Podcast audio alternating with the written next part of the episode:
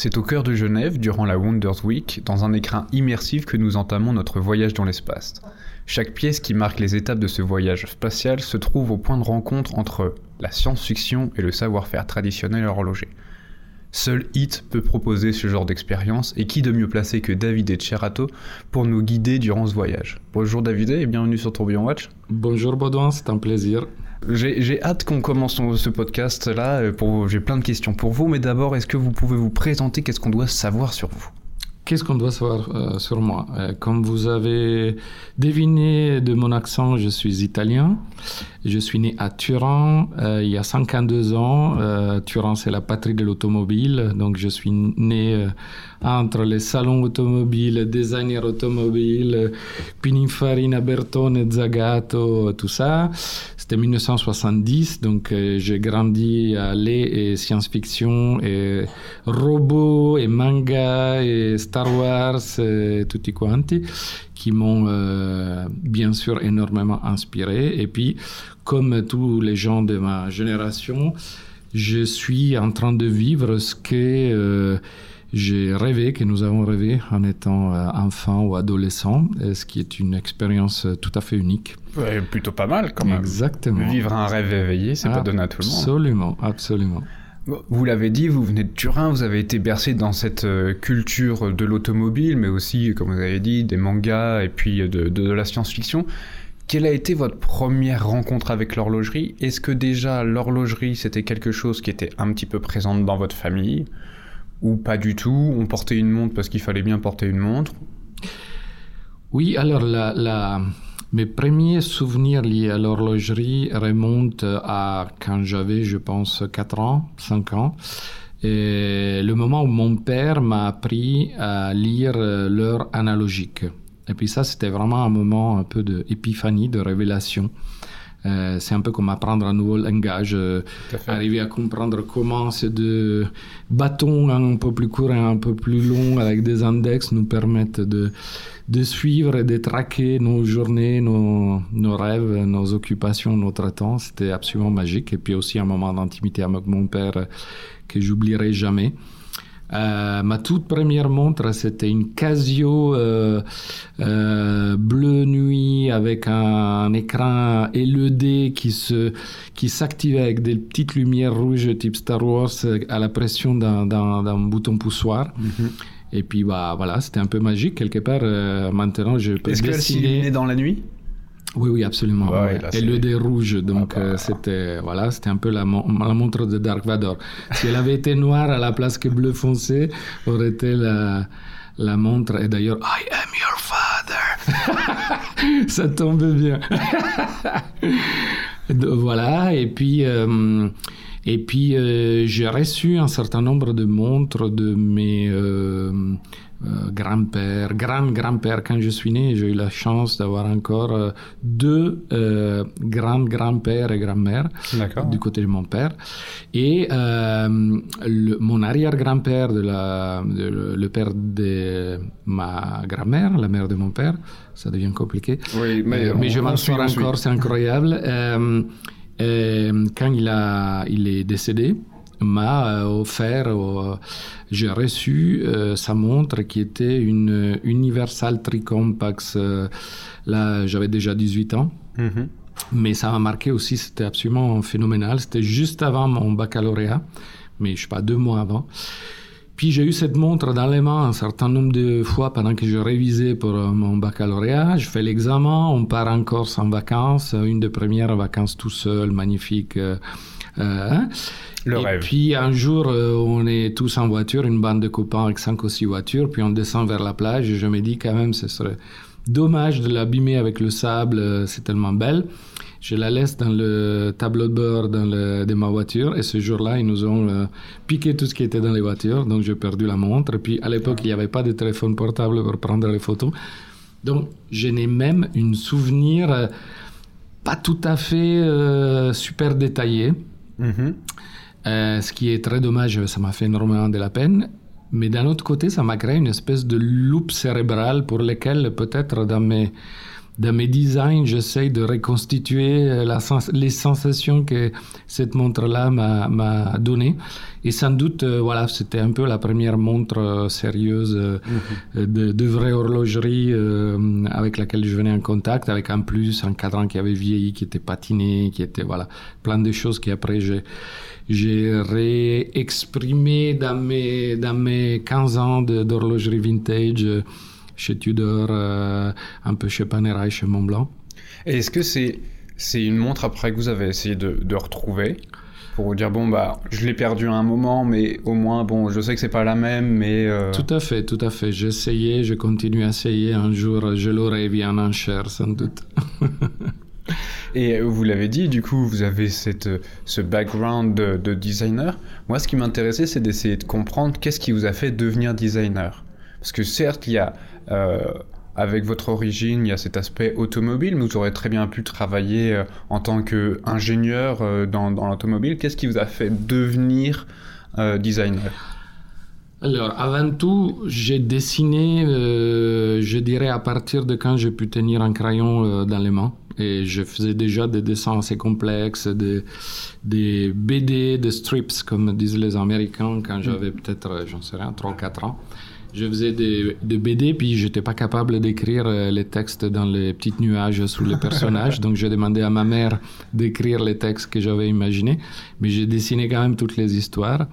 Et puis, bah, j'ai toujours dessiné autant que je parle. Et euh, voilà, donc c'est quelque chose d'imaginer. Depuis, voilà, j'avais toujours euh, beaucoup, beaucoup d'imagination déjà quand j'étais un tout petit enfant, des histoires incroyables, de, nourri de robots, manga, science-fiction, mhm. Star Wars, euh, bah, vous, vous, voyez même pas de quoi je parle. mais un petit peu quand même. 1999, euh, Fuite dans mhm. l'espace, Star Trek, voilà, c'était vraiment long, long, Life and Prosperity. C'était, on, on, vivait ailleurs, on rêvait de voyager, de voler dans les vitesses lumière. C'était un moment de grande fantaisie et de grande liberté. Donc voilà, tout ça. puis j'ai eu la chance de vivre à Turin, puis je suis allé vivre en France, en Normandie, où il y a quand même, euh, vous comprenez pourquoi les... Pourquoi en Normandie? Bah, alors, un Italien qui vient en Normandie, c'est pas le même paysage. Euh, non, non, tout à fait. J'ai fait des études de design industriel et puis j'ai fait des études de business, parce que une business school. Mhm. Euh, parce que quand j'ai terminé les études de design, je me suis aussi un prix pour, le, pour, pour l'entreprise et puis je me rendais mhm. compte qu'à niveau de gestion, je savais trois fois rien. Donc, euh, pendant que je travaillais la journée, j'étudiais le soir et en trois ans, j'ai fait une business school un peu comme la, la SDA Bocconi, mais qui est à Turin, qui s'appelle mhm. SAA, École d'administration d'entreprise. Et puis, euh, bah, c'est à partir de là que je me suis mis à, travailler. Au début, je suis rentré chez Ferrero Marketing, Nutella, Ferrero Rocher, tout ça. Mhm une expérience absolument fabuleuse avec un entrepreneur visionnaire et voilà, une philosophie produit absolument unique comme qu'un entrepreneur peut avoir, et une attention au produit absolument maniacale qui m'a après euh, inspiré pour euh, tout le reste de ma vie et qui m'aide aujourd'hui à faire ce que je fais. Et puis euh, voilà, et je travaillais à Turin au, siège, et puis ils m'ont proposé d'aller m'occuper du marketing pour eux à, en Normandie. En Normandie, à Rouen. Ok. Donc, euh, Turin, Rouen. Voilà, pas tout à fait pareil. Pas la même chose. Hein. Alors, pas tout à fait pareil. Et en même temps, euh, Turin, c'est une ville où euh, bah, les Savoie ont vécu pendant plusieurs années. Donc, où il y a mhm. une, un attachement, une passion pour la culture française et tout ce qui est français assez unique. D'accord. Et du coup, tout le monde est attiré par Paris, par la culture française, par la France. Et du coup, même si je ne parlais pas un seul mot de français, je suis allé vivre là-bas. C'était un peu un surviving test. La première qui, soir, qui a bien marché quand même, parce que là, bon, le premier soir, euh, en rentrant à l'hôtel, euh, j'ai quand même pleuré parce que je me suis dit putain, mais qu'est-ce que j'ai fait? Je comprends pas un mot, je peux pas m'exprimer. Mais trois mois après, je parlais français, je comprenais le français, donc c'était quand même euh, une expérience fantastique. Puis on était un groupe de, de, gens jeunes, donc vous avez la fête tout le temps, c'était absolument fabuleux. Donc, donc voilà, et puis je fais des choses différentes. Je suis passé à Paris, je jumpais dans l'électronique grand public chez Thomson Multimédia, à l'époque où il y avait le home cinéma, où il y avait les écrans plats, tout ce qu'on vit, le, le, début du Wi-Fi et tout ça. Mhm. Et c'était absolument euh, fabuleux. À cette époque-là, avec une une joint venture avec Microsoft, on a lancé la première télévision interactive. Donc c'était une télévision qui avait une connexion Internet dedans. Philippe Stark avait dessiné un clavier euh, sans fil un peu de l'espace. Et mhm. puis euh, on a fait toute la campagne, on l'a lancé, etc. C'était génial. C'était fantastique, mais c'était trop tôt. Euh, les gens étaient habitués avec la télécommande à presser un bouton à changer de mhm. chaîne. Et là, on pressait un bouton et pour qu'une page se charge, il fallait trois minutes. Donc, c'était juste impossible. Mais c'était très excitant. Euh, c'est là que j'ai commencé à travailler avec les ingénieurs du RD, très, très, très en amont, euh, pour imaginer comment est-ce qu'on pouvait transformer un produit de toute première euh, invention technique. Chose qui, à nouveau, revient très fortement à ce que je fais aujourd'hui, ah bah comprendre cette technologie un peu alien de HYT avec la technologie fluidique, savoir l'intégrer, la transformer, l'inclure dans un produit qui fait du sens et puis bah, construire tout le monde euh, autour. Voilà, et puis après cette expérience-là, je suis rentré en Italie, je me suis coupé de publicité, de la plus grande euh, agence de publicité italienne qui s'appelle Armando Testa, c'était un artiste incroyable. Et puis euh, sur les voitures, donc à nouveau, voilà, technologie, euh, voilà, rebelote euh, pour le groupe Fiat. Et on a fait des choses assez incroyables. Et puis j'ai toujours rêvé de, de m'occuper de luxe et puis de mhm. designer des objets de luxe parce que voilà, il y a, il y a une puissance émotionnelle, d'héritage, de culture incroyable. Et du coup, bah, j'ai eu cette chance de, de intégrer Panerai D'accord. C'était les tout débuts des années 2000, euh, mhm. donc 2001 euh, même. Donc, euh, c'était, bah, Panerai avait été racheté en 1997 par le groupe Richemont, c'était en train d'exploser. Donc, c'était fantastique. À l'époque, ce qui est aujourd'hui la Chine, c'était le Japon. Mhm. J'adore le Japon, j'ai eu la chance de voyager beaucoup là-bas. Et bah voilà, j'ai retrouvé ma, mes mangas, mes robots. Ah, voilà, c'était parfait. J'avais rêvé. Donc, c'est fait d'une série de channeling spatio-temporel, euh, temporaux, qui c'est un peu retour au futur, on en parlait tout à l'heure. Et puis, euh, et puis voilà, donc euh, Panerai, j'ai passé presque 5 ans à développer la marque, et puis c'était, c'était phénoménal. Et puis de là, j'ai eu l'opportunité de, d'intégrer Rolex, où mhm. le, le, projet de relancement Tudor était en état embryonnaire, et puis bah voilà, on s'est occupé de ça, on a repris la marque, on a, on a imaginé euh, son, son, propre espace, ses propres connexions spatio-temporelles avec, euh, avec l'histoire. Euh, et puis voilà, j'ai dessiné la Black Bay, qui aujourd'hui est devenue vraiment l'icône de la marque. Toute la démarche héritage, donc pas simplement une montre, mais vraiment toute l'approche de réinterprétation de, ce, de ces pièces là-bas. Et puis, euh, c'était une, une, expérience absolument incroyable, incroyable de, de, de, de, renaissance de marque, de relancement. C'est un super challenge en tant que designer de se dire il va falloir que je me plonge dans l'histoire de la marque pour pouvoir euh, la, la, relancer et euh, retrouver l'ADN euh, euh, sans pour autant la modifier, mais en la faisant évoluer pour qu'elle reste contemporaine. Absolument. Bah, c'est le vrai travail d'un designer. Quoi. C'est votre boulot finalement. Ou imaginer, inventer ou s'imprégner, comprendre et puis restituer d'une façon particulière, originelle et en même temps cohérente. Mm. Et là, c'était fantastique. Bah, je pense d'être vraiment un des responsables de la grande vague de vintage qu'on est encore en train de vivre parce que c'était 2010 quand on a sorti la toute première Chrono Heritage, 2012 la, la Black Bay, et puis bah, mhm. voilà, maintenant tout le monde fait ça. Et puis bah, après ça, après une dizaine d'années, euh, j'ai rejoint Montblanc qui voulait mhm. développer la partie horlogère, et puis là, avec, euh, avec Jérôme Lambert, avec toutes les équipes, on a on a fait une intégration fantastique de Minerva, qui est, qui est propriété de, de Montblanc et du groupe Richemont, pour euh, voilà, injecter de la, de, la, de la haute horlogerie et de la légitimité horlogère dans Montblanc, et puis créer bah, tous les chronographes monopoussoirs qui, mhm.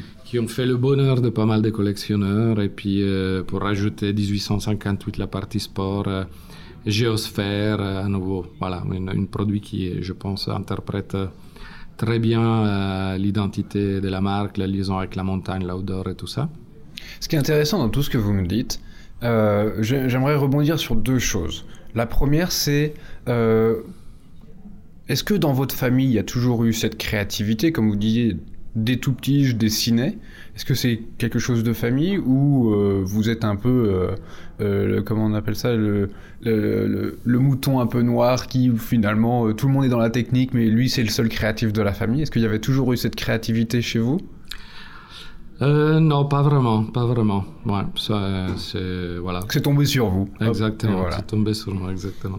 Et c'est, et ce que je trouve assez génial quand quand vous étiez en train de nous retracer votre parcours pour euh, arriver jusqu'à Hit, il y a toujours eu cette euh, euh, vous, êtes toujours, vous avez toujours été mis sur des projets qui étaient à des débuts où soit il fallait relancer une marque, soit il fallait presque en créer. On peut tout à fait dire que je me suis spécialisé en relancement, en turnaround, en transformation, un, un reboost euh, de marques qui étaient ou étantes euh, ou en difficulté, etc. Mm. Donc absolument. Et du coup, bah, tout ce chemin semble fait exprès pour me faire ah, rencontrer Hit qui est une marque absolument phénoménale et qui me correspond à, à 10 000 oui. et qui me permet vraiment quelque part de, avec un nouveau challenge incroyable qui est de dire euh, il n'y a pas d'histoire, il n'y a pas d'héritage, il n'y a pas de vintage, mais il y a plutôt quelque chose de d'amener qui est le futur, les choses qui vont mhm. venir, l'horlogerie de demain.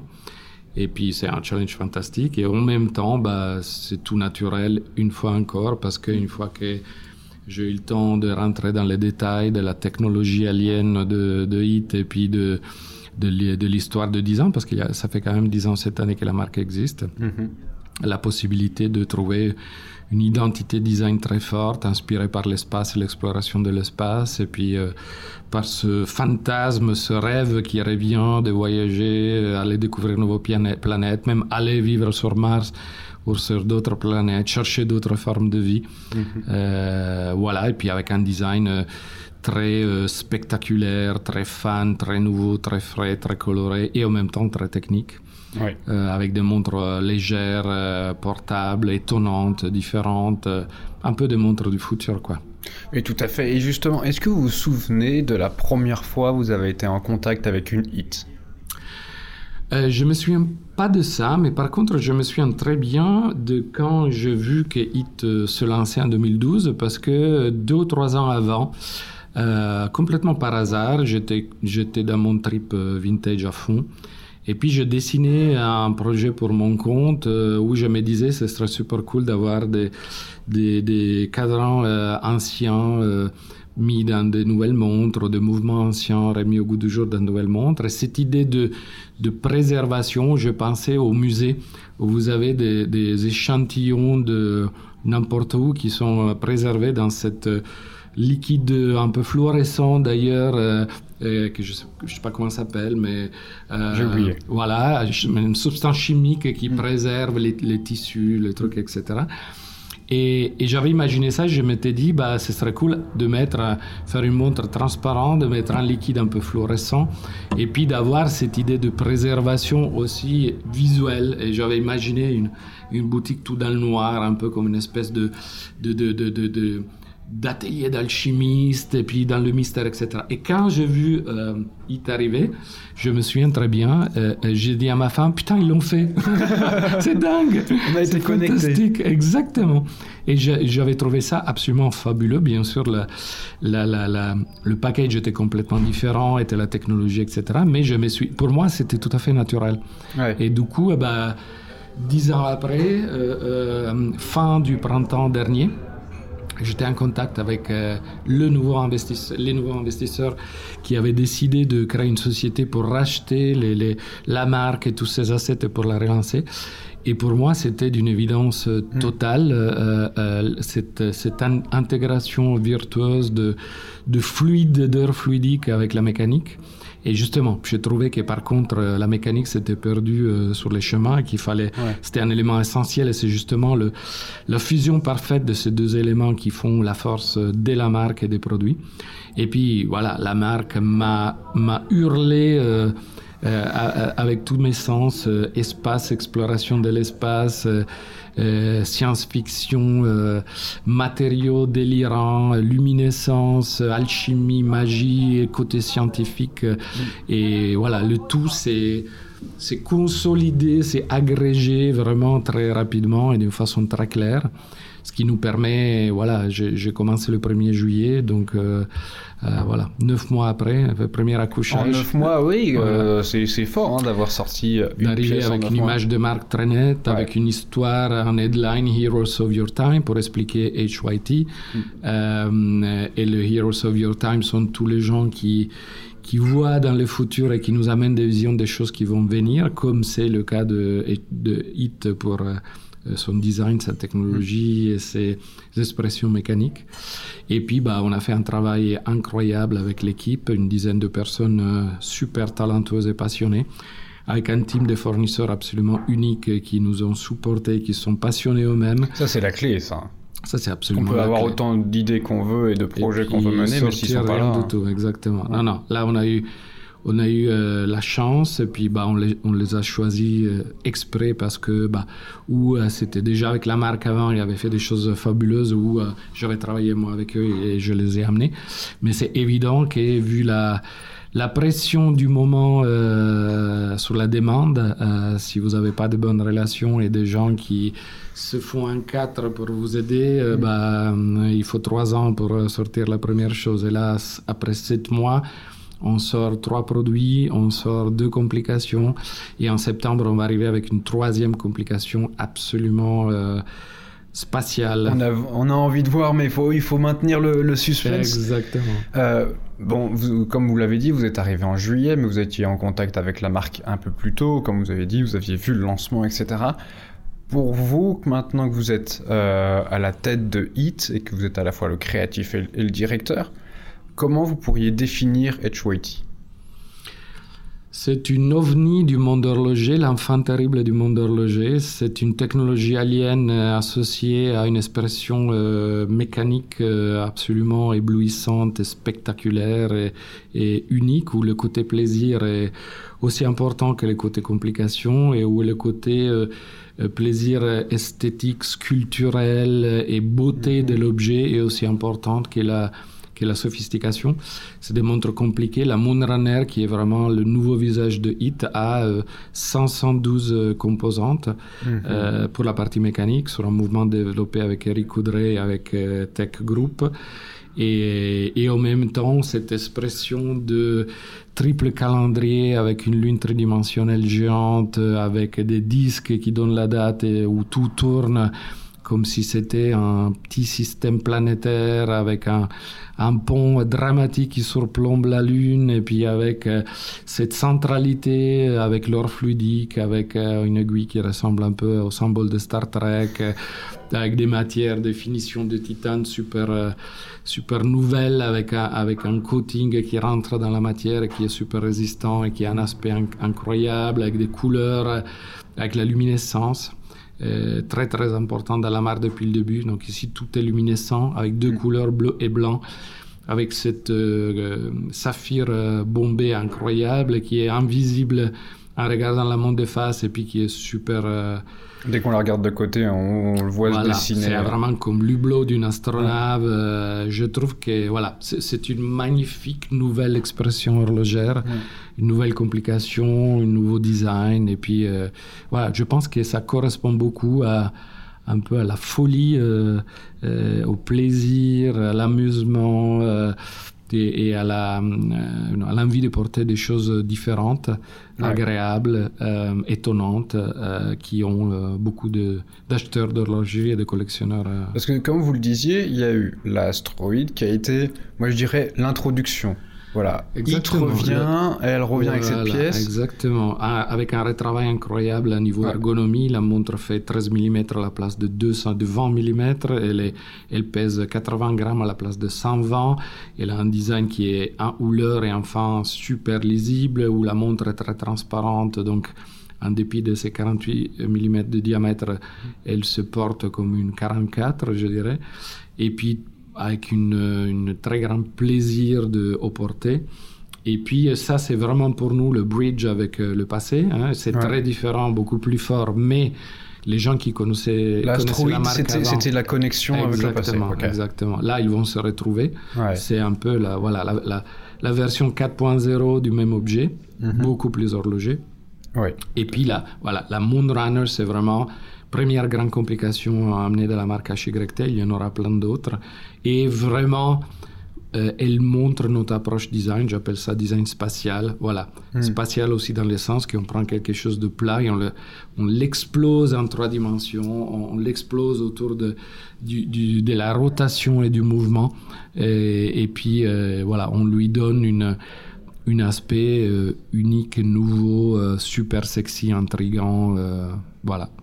Et, justement, quand, quand, vous regardez les deux pièces, pour pouvoir un petit peu les expliquer, pour que les gens puissent comprendre euh, moi, ce qui va m'intéresser, c'est euh, finalement quelles ont été les sources d'inspiration à la fois pour faire la astroïde et après justement pour faire la première étape vers cette conquête spatiale avec la Moonrunner. C'est quoi vos, vos La source d'inspiration, c'est vraiment l'espace, les astronautes, les, les, modules, les stations euh, spatiales, les, tous les détails, le nid d'abeille qui est sur la grille derrière les chiffres et sur les poches sur les côtés de la carrure vient de là. Euh, la luminescence, la tridimensionnalité des, chiffres euh, qui sont euh, tridimensionnels inclinés en superluminova bloc la transparence.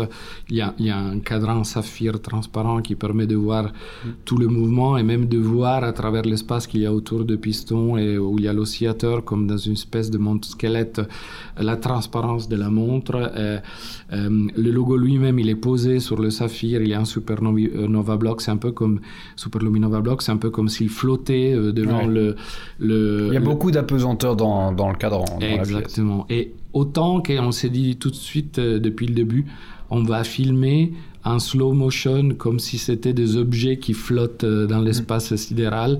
Euh, la luminescence, l'aiguille, la dramatique géante aiguille de minute qui est au centre du cadran, qui a une forme très interstellaire avec ce pont qui sort du, du saphir avec une certaine complexité. Le cadran a 50 composantes, la carrure en a 70. Et la boîte? 70. 70, il faut que les gens comprennent bien, c'est qu'habituellement, dans une boîte, on va dire, classique, elle, peut, être, elle peut être mono euh, carrure et du coup euh, avoir, euh, je ne sais rien, 5 à 10 composantes si on compte les joints, les glaces, etc. Ici, c'est c'est du multicouche, donc il y a deux capots supérieurs et inférieurs qui sont toutes de matière, bah, le, le titane DLC pour l'astéroïde Green Nebula, c'est du composite euh, aussi dur que la céramique, mais beaucoup plus résistant et plus léger pour la green laser. Euh, du titane avec ce traitement euh, incroyable, un peu céramisé pour la Moonrunner. Et puis au milieu, il y a une autre matière. Donc c'est du carbone pour l'astéroïde Green Nebula, c'est du titane DLC poly pour la Green Laser, et c'est du titane peint par un carrossier pour la, pour la. Et, puis, bah, il y a des ouvertures. Euh, euh, c'est une design à cornes intégrées, donc il n'y a pas les cornes. Mhm. Il y a des ouvertures qui permettent de voir à travers la carrure qui l'allège et qui permettent de voir au bord des ouvertures la couleur ou la matière de, ce qui est au milieu, hein, dans la, au milieu de la tranche. Et puis sur les côtés, il y a des poches avec des grilles nids d'abeilles, avec une couleur derrière. Et tout ça a été développé avec en tête l'idée de la modularité pour pouvoir proposer très facilement des customisations et des personnalisations. Donc par exemple, le composite vert de la, de la Green Laser Asteroid existe en 18 couleurs différentes. Il peut être sur les capots, mais peut être utilisé au centre. Euh, la grille peut être colorée. Derrière la grille, on peut mettre des couleurs. D'ailleurs, la grille qui est derrière les chiffres, dans les trois exécutions est différente. Dans l'astéroïde, elle est noire avec un fond noir. Dans la Green Nebula, la Green Laser, elle est euh, remplie, les, les nids d'abeilles sont remplis avec une céramique fluorescente. Et dans la du, du, il y a une anodisation dans de l'alu qui est derrière la grille. Donc elle est noire avec du bleu derrière. Donc voilà, déjà ça montre trois exécutions, trois, euh, looks complètement différents. On peut changer la forme des index, on peut changer les liquides, on a quatre couleurs différentes des liquides. vert, rouge, bleu et noir. Mhm. Donc, euh, et puis, bah, voilà, nos bracelets en, en caoutchouc Alcantara avec euh, les designs inspirés par les combis spatiales des astronautes peut être peux faire les stitching de toutes les couleurs, changer la matière. On a fait aussi des, des bracelets full rubber si je veux aller nager. Toutes les montres sont étanches à 50 mètres avec une vraie étanchéité. Hmm. Donc euh, voilà. Là, vous nous avez parfaitement bien expliqué ces, les, ces, différentes pièces. Moi, ce qui m'intéresse, c'est qu'est-ce qu'il vous faut pour pouvoir dessiner? Est-ce que vous avez euh, ce petit euh, rituel où il faut être tranquille, peut-être vous retourner en Italie C'est quoi votre rituel de création? Il n'y a pas un rituel, c'est de la création permanente. Donc j'absorbe comme une éponge euh, tout ce que j'ai autour. Je dois dire que dans les derniers deux ans, c'était un peu plus dur parce qu'auparavant, les voyages me permettaient mhm. beaucoup, beaucoup de m'imprégner de plein de choses que je voyais. Euh, en sillonnant le monde. Et puis là, on a été tous coincés à la maison. Vous avez sillonné votre maison. C'était Internet, des, des bouquins, beaucoup de bouquins. Donc ça vient, ça vient plutôt de là. Mais c'est vraiment quelque chose d'organique. Puis vous voyez des choses, vous les immagasinez. Et puis j'ai toujours senti les couleurs, par exemple, très, très en avance euh, par rapport à tout le monde. Et puis là, euh, on revient avec It jusqu'au bon moment. La marque a été toujours euh, a toujours utilisé des couleurs euh, très, vives et puis là c'est le moment où euh, toutes les couleurs fluo des années 80-90 reviennent à fond la caisse. Le vert et en particulier le vert un peu acidulé revient en masse et puis c'est notre vert et noir, c'est notre couleur euh, corporate. Donc c'est pour ça que bah, la première s'appelle Green Nebula, la deuxième Green Laser, et puis on aura du vert. Euh, c'est vraiment voilà, notre leitmotiv, c'est une couleur que j'adore en plus. Donc, euh, donc voilà, et puis les tendances, le, voilà, tout, tout simplement magazine dans mon esprit, dans mon cerveau, et puis euh, un certain moment, il y, a des, il y a des coagulations qui font que tout à coup, il y a des espèces de de formes qui se commencent à se à se composer et puis qui, euh, que je vois très très en avance par rapport à quand ça devient mainstream et que ça me permet de, de voilà d'arriver avec des couleurs, avec des traitements, avec des formes, avec des objets, avec des histoires qui sont à chaque fois super intéressante. Et, euh, vous êtes, est-ce que vous êtes de la, quand vous dessinez, vous êtes d'abord papier ou euh, vous, vous dessinez sur l'iPad ou sur une tablette graphique? Non, je suis d'abord papier, ouais, ouais. Je suis encore euh, L'ancienne génération. Mais non, mais enfin, ah, oui, non, parce qu'après j'ai aussi un iPad avec euh, le stylo et puis euh, c'est oh, franchement désormais c'est c'est aussi facile à utiliser que, mm. que l'ancien crayon. Désormais il n'y a plus de différence, mais quand même il y a un petit euh, encore voilà, liaison avec euh, le bruit du papier froissé, l'odeur du papier, ah bah, le, bruit du crayon qui, qui craque un peu, qui craquelle sur la surface du papier, ou des feutres. J'aime beaucoup dessiner avec les feutres aussi. Donc. Et quand vous avez un peu toutes ces idées, vous avez dit que voilà, les voyages vous permettaient, enfin vous permettent du coup d'être comme une éponge et de vous imprégner, mais il y a le moment où on s'imprègne et le moment où on dessine. Euh, ce processus de, dessin, il est euh, continuel, c'est-à-dire que hop, vous voyez quelque chose, vous allez essayer de le reproduire. Oui, c'est vraiment sans fin. Il y a toujours des idées qui me viennent, que je note à droite et à gauche, que j'enregistre, que... et puis au fur et à mesure, elles s'agrègent. Vous voyez, c'est une espèce de... Un millefeuille d'idées, de création. Ouais, à un moment, ça fait plus Plutôt, si on pense au liquide, c'est comme des gouttes qui tombent sur une surface et qui sont au début euh, séparés et puis qui à petit à petit commencent à se rapprocher pour former des gouttes plus grandes et les gouttes plus grandes ont peut-être une couleur, une forme, une odeur et hop se transforment dans quelque chose d'autre. Super. Et justement, est-ce que euh, là, on a pas mal parlé de, de de votre créativité. Maintenant que on a eu cette introduction avec l'astroïde, qu'il y a la Moon Runner qui est arrivée, qui est vraiment le, premier pas dans, ce, cette première étape dans ce voyage euh, spatial. Maintenant, quels sont les, challenges qui attendent la marque? Bah, les challenges qui attendent la marque sont euh, nombreux, sont bah, de d'arriver maintenant à produire tout ça parce que euh, heureusement l'accueil a été fantastique, on a beaucoup de Mhm. commandes, donc maintenant euh, le challenge il est là avec pas mal de soucis de sourcing euh, un peu partout. Euh, sont de euh, voilà de, de, de, de se reconstituer, de se repositionner comme marque, comme brand equity, comme euh, dans la tête de tout amateur d'horlogerie à niveau monde, euh, sont de euh, voilà, de, de reconstituer les relations avec nos partenaires commerciaux, sont de reconstituer et de reprendre les relations avec euh, les précédents acheteurs de la marque pour leur Mhm. montrer le nouveau visage. On a fait un, un investissement gigantesque sur la qualité.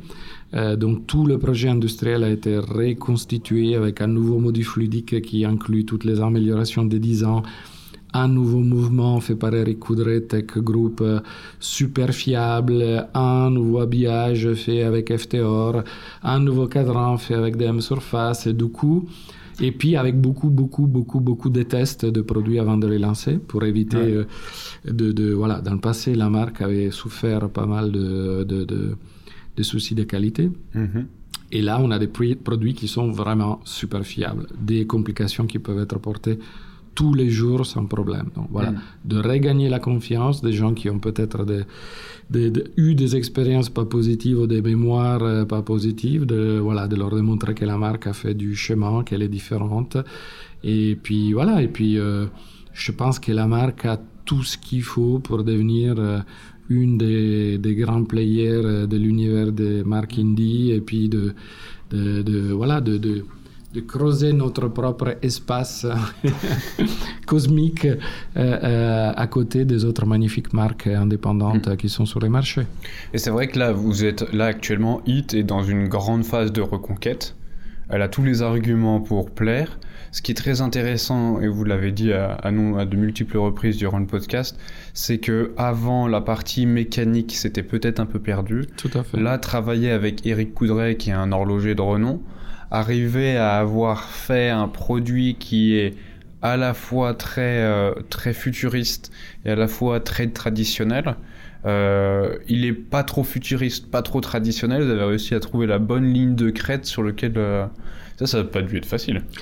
Ouais, je n'utiliserai pas les mots traditionnels pour euh, appeler notre horlogerie. Euh, c'est vraiment euh, du délire euh, futuriste. C'est les finitions sont modernes, les- nos, nos calibres sont tous noirs, argent, avec des finitions au laser, avec voilà des constructions incroyables et des complications uniques. Donc c'est vraiment, il n'y a plus rien de traditionnel, de vintage, de héritage. Notre héritage, on l'écrit maintenant, tous Oui. les jours. En fait, je pense que c'est. euh, Enfin, à mon humble avis, c'est souvent lorsqu'on lorsqu'on commence à maîtriser une, une technique, Ah, bien sûr. Il y bien a- sûr. le moment où on recopie ce qui a été fait, et il y a un point de bascule où justement on, on maîtrise tellement la technique qu'on se l'a appropriée. Et c'est là où je disais traditionnel, Ah ouais, c'est qu'un Eric. Coudray, euh, en fait, a, a- a sublimé sa technique horlogère traditionnelle pour proposer quelque chose de, euh, de contemporain et de, et de futuriste. Exactement, absolument. Je suis complètement d'accord. Et puis, bah, c'est un génie, donc euh, capable de- d'imaginer, de produire, de développer avec nous des choses qui sont complètement nouvelles et incroyables et qui vont pousser un peu plus loin encore le- les limites de l'horlogerie, de ce qui a été fait en horlogerie jusqu'à aujourd'hui. Et là, vous aviez dit euh, dans le podcast que bah voilà, en, neuf mois, euh, un premier produit a pu voir le jour. Là, on est en mars quand on enregistre ce podcast, euh, enfin, non, tout début avril, pendant la Wonders Week. Euh, on est à Genève, euh, juste à enfin, pas très loin de la vieille ville. Je suis sûr que vous avez dû vivre beaucoup de choses depuis que vous êtes chez Hit. Est-ce que vous pouvez nous raconter une anecdote, une, histoire que vous avez pu vivre grâce à Hit et qui, vous vient là en tête? Bah, je, dirais qu'il n'y a pas une histoire en particulier, il y a beaucoup d'histoires euh, humaines, de, de, de, de relations, de passion, d'engagement, de challenge, de tension, de stress aussi, parce que voilà, après on vit tous les mêmes choses. hein. donc euh, les Moonrunners qu'on présente ici euh, ont été euh, terminés de s'assembler. la nuit avant l'ouverture à 4h30 du matin, Mhm. donc avec un exploit absolument hors norme. Et, et c'est vraiment tout ce chemin de septembre euh, de l'année dernière 2021 à, à- voilà aujourd'hui c'est le 4 avril 2022 C'est ça. euh, une infinité de, de contacts, de relations humaines, de, et, et, et la beauté des marques indépendantes, c'est vraiment ça, c'est d'être capable de, euh, voilà, d'être, euh, la possibilité d'être en contact avec toutes les équipes, avec euh, les gens qui sont aussi euh, sur les machines, qui ont envie eux aussi de voir le premier proto qui sort, qui vous, qui vous font passer au milieu d'autres choses, qui font des extra efforts, qui bossent la nuit. C'est vraiment cette, et, et je veux les remercier tous un par un, parce que cet miracle qu'on a fait tous ensemble, c'est fait ensemble et c'est fait aussi beaucoup, beaucoup grâce à toutes ces personnes dans les ateliers de tous nos, nos sous-traitants et fournisseurs. Ça c'est sûr, c'est que vous aviez... Enfin, une marque indépendante a besoin d'une équipe qui est tout aussi motivée par le projet, parce que euh, sinon, si c'est pas le cas, bah, on n'arrive à rien. Les, les gens auraient très bien pu refuser de travailler jusqu'à aussi tard pour monter la pièce. Vous auraient très bien pu vous dire, David, vous êtes très gentil, mais euh, moi j'ai une vie de famille, j'ai envie de dormir. je- Et puis euh, la montre, je finirai de vous la monter euh, demain matin, et puis je viendrai vous la, la livrer éventuellement dans l'après-midi Exactement. que là, il y ait cette, cet esprit de corps, cet esprit d'équipe. Et justement, est-ce que vous arriveriez à dire, tiens, finalement, quand je regarde ces personnes qui se donnent quotidiennement, ils sont animés par quoi Quand ils sont animés par cette envie de, de faire renaître Hit, est-ce que c'est, est-ce qu'ils sont tous animés par une vision que j'ai réussi à leur partager de moi ce que je voulais faire pour Bien Hit sûr, bien sûr, ça c'est fondamental. Euh, C'est fondamental et on a partagé avec eux depuis le début la campagne, le, le, le claim Heroes of Your Time et tout prend du sens et tout prendre une direction et chacun est et se sent euh, part de, euh, du projet. C'est vraiment euh, euh, une, une réussite collective, ça c'est clair. Ah ouais, et ça, et de toute façon, vous, vous pouvez faire de magnifiques dessins, mais sans ces équipes-là, bah, ça resterait des dessins. Exactement, absolument. Ça, c'est... Mais En tout cas, bravo. Et justement, pour dernière question avant de vous, vous libérer, quel conseil vous donneriez aux Davidé plus jeunes? De voyager encore plus. Ouais. Ouais. Et, et du coup, votre destination, autre que le Japon Parce que je connais sinon votre réponse. Une destination qui vous a vraiment marqué et pourquoi elle vous a marqué Le Demande Japon, à- c'était trop facile. demande un million de, do- de dollars. Bah, L'Asie euh, est super euh, fascinante euh, dans, Ouais. dans toutes ses facettes. Et puis, euh, bah, moi, euh, j'adore les grands espaces et la nature sauvage. Donc, euh, voilà, j'ai sur ma bucket list euh, l'Alaska, la Patagonie. Ah ouais. voilà, vraiment presque en solo avec mon frère, avec une personne, à pêcher à la mouche et puis à à me fusionner complètement, à devenir un, un caillou de la rivière, une molécule d'eau de la rivière qui coule. voilà, c'est ça que j'adore. Bah écoutez David, déjà merci énormément pour votre temps et de nous avoir euh, accompagnés au cœur de la marque. Et puis euh, très chers auditeurs, j'espère que, ce podcast vous a plu et vous a permis de découvrir David et H80. Pour ceux qui souhaitent en découvrir davantage, je vous invite euh, à aller consulter nos articles et vidéos qui sont tous disponibles sur notre site et nos réseaux sociaux, à savoir Instagram, Facebook, YouTube et LinkedIn. Et aussi, j'aimerais remercier Alix pour le montage de ce podcast et on vous donne rendez-vous pour nos prochaines aventures.